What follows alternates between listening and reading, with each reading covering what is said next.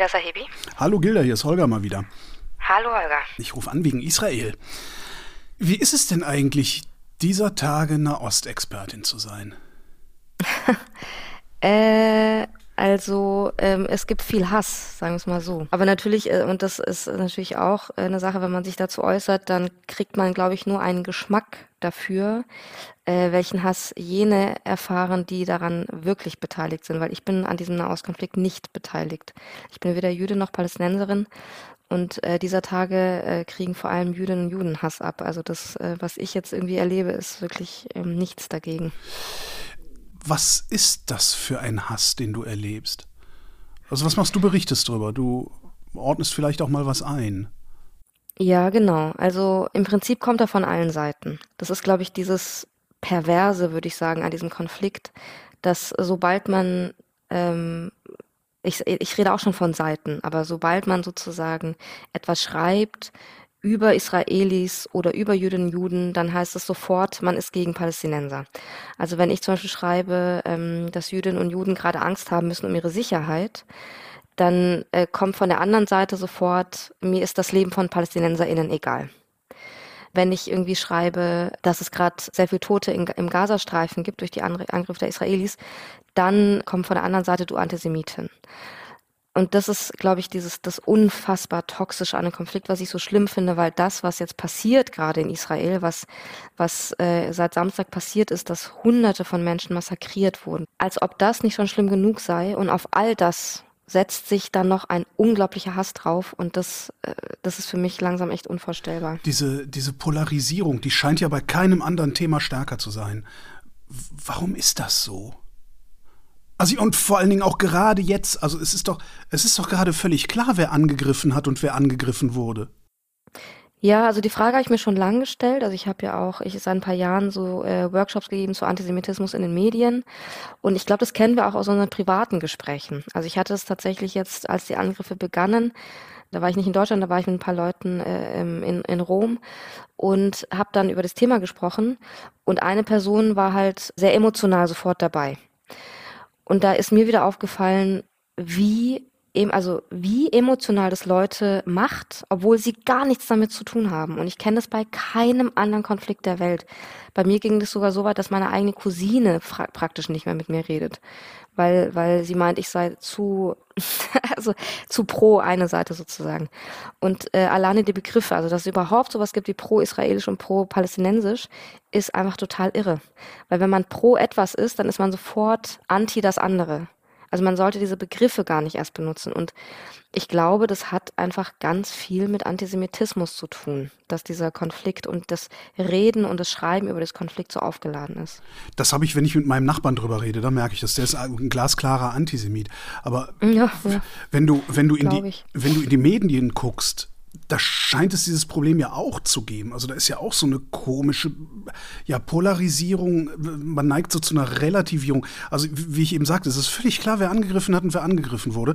Hamas hat einen Terroranschlag gemacht und dabei sind, mein letzter Stand ist 1200 Zivilisten ums Leben mhm. gekommen. Ähm, warum gelingt das bei diesem Konflikt selbst den Medien nicht, sowas eindeutiger zu benennen, klarer zu benennen, sondern immer sofort auch mit, mit dieser Relativierung um die Ecke zu kommen. Haben die so viel Angst vor dem Hass, der ihnen dann vom Publikum entgegenschlägt? Das glaube ich nicht. Also tatsächlich habe ich das Gefühl, dass es diesmal besser geworden ist als noch bei den letzten Gaza-Konflikten. Also da hatte ich auch so ganz viele Screenshots immer, dass man da immer gesehen hat, dass äh, in der Überschrift Israel greift Gazastreifen an oder Israel greift und so weiter. Und unten steht dann nach Angriffen der Hamas zum Beispiel oder der Hisbollah. Also es war immer schon in der Überschrift eine totale Verdrehung der Geschehnisse. Also es ist ja, man, erklärt, man erzählt ja, das wissen wir als JournalistInnen, das, was passiert ist. Es wurde aber sehr oft nicht erzählt, was passiert ist, sondern es wurde, wurde sofort verdreht. Und da habe ich das Gefühl, dass das etwas besser ist und dennoch, also in der SZ war ja, ich glaube sogar am Samstag noch gleich ein Kommentar oder am mhm. Sonntag. Haben wir auch als Artikel auf der Webseite nochmal, ja. Genau, also wo sofort gesagt wurde, äh, aber die Politik von Netanyahu. Und ich dachte so, äh, also das ist so, als hätten wir irgendwie bei 9-11 oder bei den Anschlägen in London, hätte man gesagt, ja, aber ich meine, die USA sind ja auch selber schuld, weil sie haben ja das in der Vergangenheit gemacht und das in der Vergangenheit gemacht. Also das gab es sicher auch irgendwie, aber es war jetzt nicht irgendwie normal in den Medien, dass man sowas schreibt. Also Kontext ist einfach wichtig in diesem Zusammenhang, dass man Kontext gibt. Man kann Dinge nicht einfach so hinschreiben, sondern muss sich auch immer, glaube ich, bewusst sein, welchen eigenen Bias man hat. Ich glaube, das ist sowieso wichtig im Journalismus, selber zu wissen, welche Projektion mache ich denn gerade in, in das rein, was ich schreibe. Und wenn man das nicht macht, dann kommen halt die Relativierungen. Weil, also es gibt ja sehr lange eben Berichterstattung, die eben immer anti-israelisch war. So habe ich das beobachtet. Und es prägt uns ja auch. Also Israel ist immer der Böse. Also sehr oft war Israel der Böse in unseren Medien, auch in unseren Medien. Und es hinterlässt natürlich auch was. Diese Art und Weise der Berichterstattung, diese Art und Weise dieser, dieser ja, Bias-Berichterstattung, also dieses Aber Israel hat halt auch. Ist das Antisemitismus? Ist unser Journalismus antisemitisch? Nee, so würde ich es nicht sagen. Also okay. äh, sowieso nicht. Also Journalismus antisemitisch grundsätzlich nein. Also ich glaube, Verallgemeinerungen funktionieren ohnehin nicht, weil wir natürlich auch eine sehr diverse Medienlandschaft haben. Wenn man das aber sich anschaut und diese Relativierungen sieht, die wie gesagt von meinem Gefühl her jetzt bei, beim ZDF war, glaube ich, nochmal was, wo es also eine Relativierung gab. Aber von meinem Gefühl her ist das besser geworden. Aber wenn man sich die Definition von Antisemitismus anschaut und dazu gehört unter anderem Doppelstandards, gegenüber Israel, dann ja, dann, dann ist das natürlich so. Und ich glaube, da muss man einfach sich klar sein. Erstmal, ich glaube, jede Journalistin, die über den Nahostkonflikt berichtet, sollte die Definition von Antisemitismus kennen. Weil dann entdeckt man vielleicht bei sich selber einfach auch Muster. Ich glaube, das ist einmal wichtig. Und das andere ist, äh, weil es ja auch ganz oft darum geht, dass man anscheinend nicht sagen dürfe, äh, wie viel Opfer es jetzt äh, auf der Seite der PalästinenserInnen gibt. Natürlich darf man das. Natürlich darf man die Opfer auf palästinensischer Seite auch anerkennen. Es geht nur darum, dass man nicht sofort wieder sagt, Israel attackiert, als hätte es da keine Vorgeschichte jetzt gegeben. Ich glaube, grundsätzlich im Journalismus ist es wichtig, dass man Leid nicht relativiert und dass man Schmerz nicht relativiert. Und das sollte man weder bei israelischen Menschen noch bei PalästinenserInnen machen. Und das passiert schon noch oft. Und da muss man, glaube ich, einfach vorsichtig sein, dass man die eigenen Vorurteile da nicht reinbringt. Du sagst, es ist besser geworden mit der Berichterstattung dieses Mal. Musste das erst so ein äh, riesiger Angriff sein? Ja, das habe ich mir tatsächlich gedacht, ja. Also das war schon mein Gedanke, weil es war schon sehr auffällig in den letzten Jahren immer wieder. Also dieses, diese Täter-Opfer-Umkehr, die, äh, dieses Israel ist böse, und diese dann doch wenige Differenzierung dessen, was passiert. Und ich glaube tatsächlich, dass dieses Mal das so offensichtlich ist, welche Gefahr Menschen, die jüdisch sind, äh, ausgesetzt sind. Und äh, eben nicht nur in Israel, sondern auch weltweit, dass es möglich ist, dass man da plötzlich merkt, ich kann nicht mehr relativieren, wenn Frauen vergewaltigt werden. Ich glaube schon, dass es was damit zu tun hat. Und ich, ich glaube, es wäre einfach wichtig, dass man, wie gesagt, gar keinen Schmerz relativiert. Auch die Menschen im Gazastreifen erleben gerade Schmerz. Und auch der ist echt und auch der ist real. Und den kann und muss man genauso erwähnen. Und den, den, den sollte man auch nicht relativieren. Und ich glaube, wenn man das auf beiden Seiten schafft, dann ist man zumindest in der Berichterstattung nicht mehr polarisierend. Weil gerade ist alles polarisiert. Also wirklich, es ist kaum aushaltbar, irgendwie die sozialen Medien noch anzu, äh, reinzugehen, weil alle hacken aufeinander rum.